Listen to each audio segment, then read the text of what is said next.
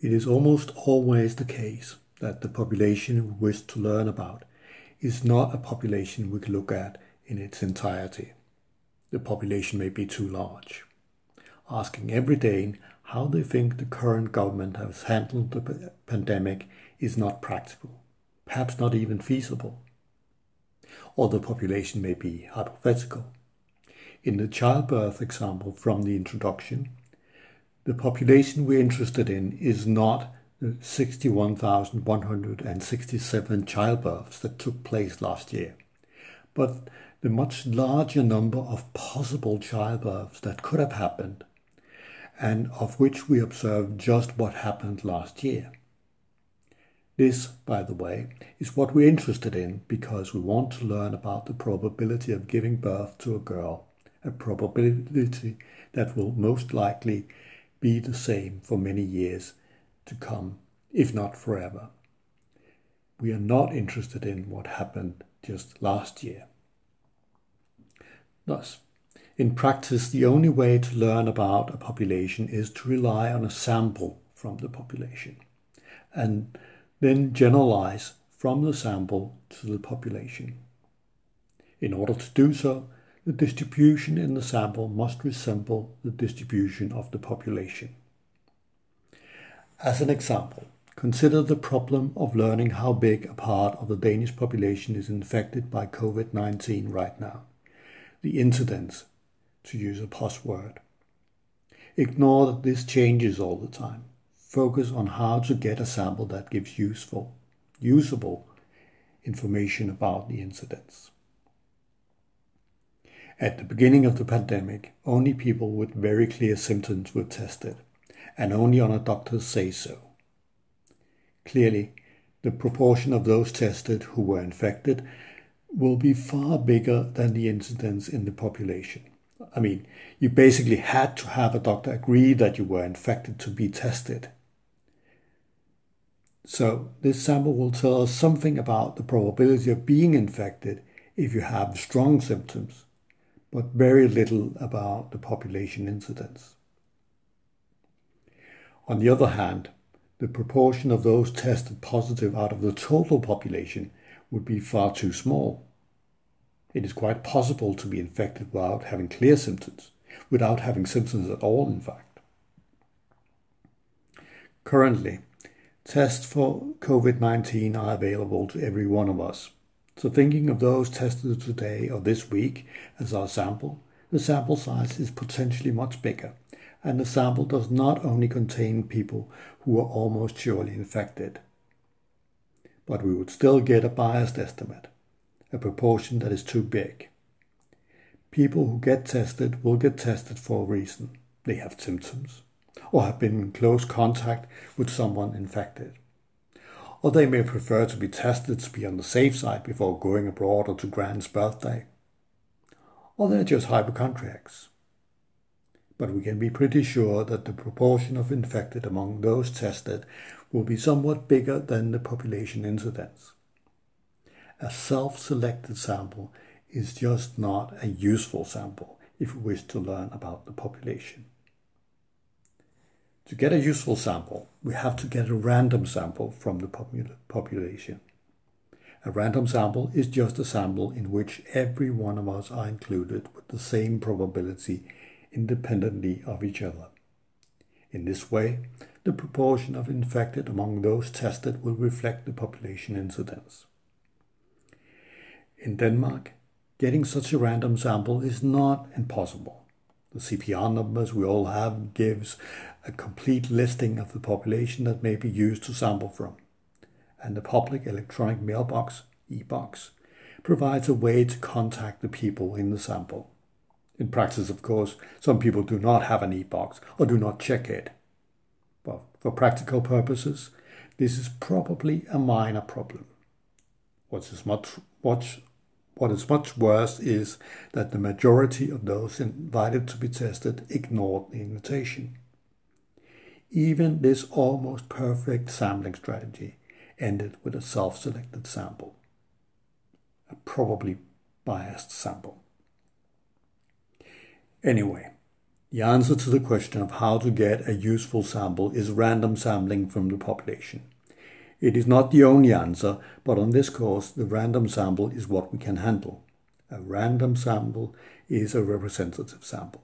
It represents every aspect of the population in a fair way. Note that a representative sample does not have anything to do with the sample size. A larger sample is no more representative than a smaller one. Though, of course, to estimate the COVID 19 incidence in Denmark, the sample must be quite big to ensure that we get any infected in the sample. We need a bigger sample for rare events to get an informative result. But even a small sample gives a valid result if only the sample is random.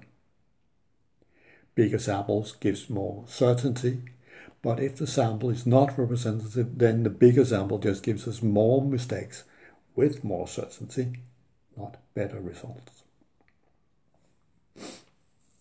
If we were interested in comparing first year IB students to first year shipping students, it would be fine to have a random sample of the same size from each population. If, however, we were interested in the population of first year students on this course, then the combined sample would be biased. It would have as many shipping students as IB students, but there are approximately four times as many IB students as there are shipping students in the population.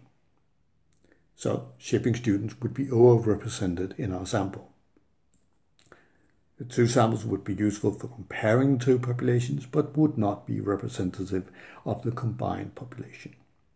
If you ponder it for a bit, you may realize that by suitably weighting the two samples, we can indeed learn about the combined population.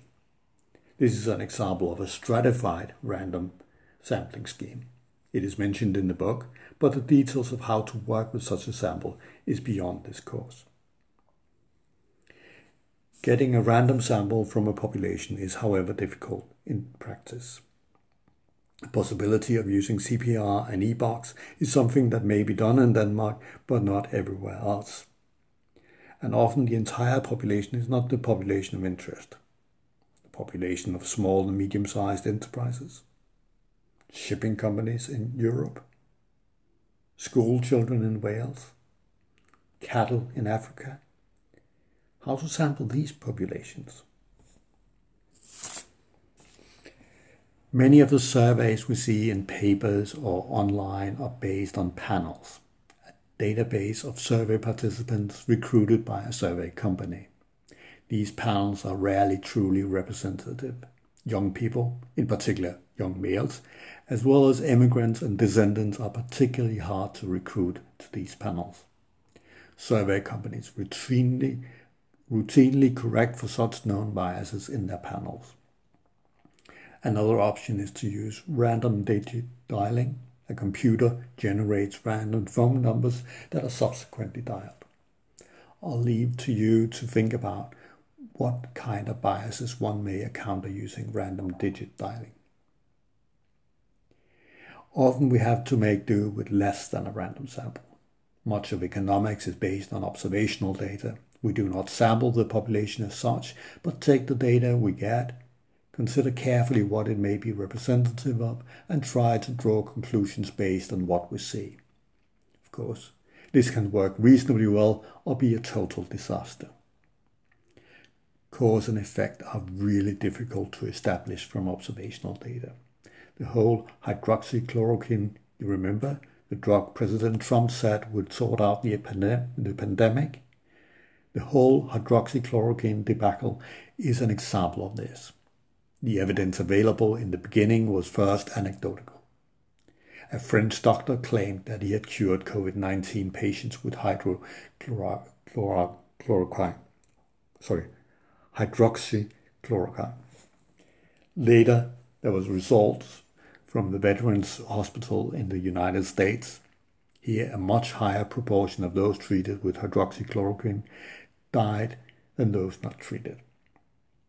But treatment allocation, who got the drug, who didn't, was not at random, making the study observational rather than experimental. Did they die because the drug was dangerous? Or did they die because the drug was given to those who were more affected by the disease? To some extent, we can correct for this statistically, and we'll think about that later on this course. Cause and effect is much more easily established when we control the experiment and allocate treatment at random.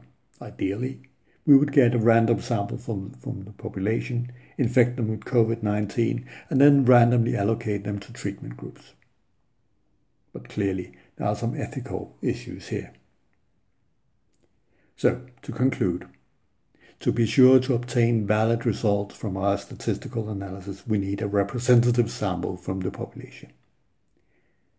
Way to get a representative sample is to sample at random but in practice we may have to settle for less. If so, we should consider carefully not whether a sample is representative or not, but what it is representative of.